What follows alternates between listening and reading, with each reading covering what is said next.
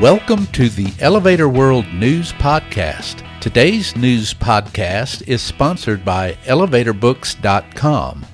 From educational programs and books to unique gift ideas and more, the only website you need is ElevatorBooks.com. This site offers books and materials on maintenance, safety, history, legal issues, technology, and more. Start browsing today at elevatorbooks.com. This is your daily industry news update for May 19th, 2020. In today's news, Elevator World has industry updates regarding the coronavirus pandemic. ThyssenKrupp has completed the core structure of its Atlanta test tower. The Elevator Escalator Safety Foundation of Canada has scheduled its next fundraising boat cruise for next year. A skyscraper in Warsaw, Poland, with Kone vertical transportation equipment, is structurally complete, and a Rome metro station is back in operation after escalator problems were addressed. Vertical transportation companies in the United States and other parts of the world have updated their procedures in light of the coronavirus pandemic. Go to elevatorworld.com/news for the latest industry information. Also, if you have company news to report, you can send it to Elevator World by following the email link in the news item.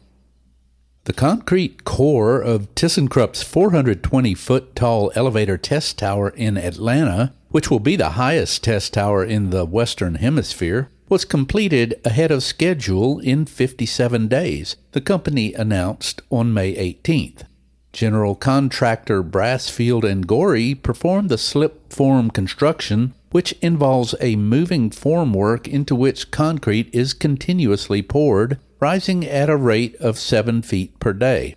Subcontractor Gleitbau Salzburg provided design and engineering. Scheduled for completion in 2021 on property owned by the Braves Development Company, the tower is a key part of the Innovation and Qualification Center and corporate headquarters that will be ThyssenKrupp's new North American headquarters. It will have 18 shafts and test elevator technology, including twin and multi.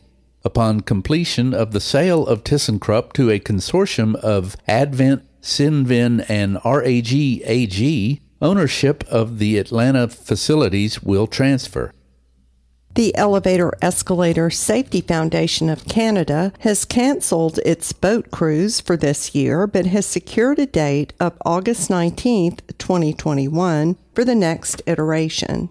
It will continue to be held in Toronto. To purchase tickets for the fundraiser, contact Lori Dewitt by phone at 251 479 2199. You may also email her by following the link in the news item at elevatorworld.com slash news. Generation Park Y, a 140 meter tall, 41 story skyscraper that is part of general contractor Skanska SA's Generation Park complex in Warsaw, Poland's Wola Centrum district, is structurally complete, Eurobuild reports. With Kone providing the vertical transportation, the structure is the tallest in the region and was designed by JEMS Architekci with green features including a 330 square meter green wall behind a glass facade. Aiming for leadership in energy and environmental design platinum certification, Generation Park Y also has a green terrace on the 35th floor overlooking the city and rooftop beehives. There are 37 above ground and 4 below ground floors where there will be parking for 187 bicycles and 325 vehicles. Completion is anticipated in early 2021.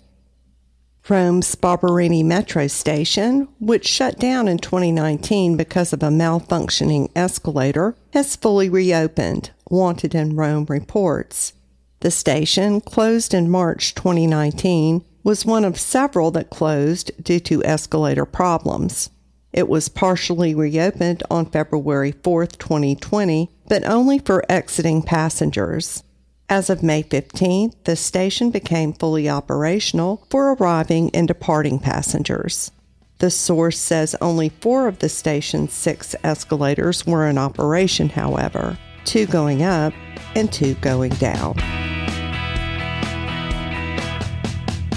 For more industry related information, visit elevatorworld.com and be sure to subscribe to our podcast in iTunes or the Google Play Store. If you're interested in becoming a sponsor of the Elevator World News Podcast, just let us know by emailing advertising at elevatorworld.com.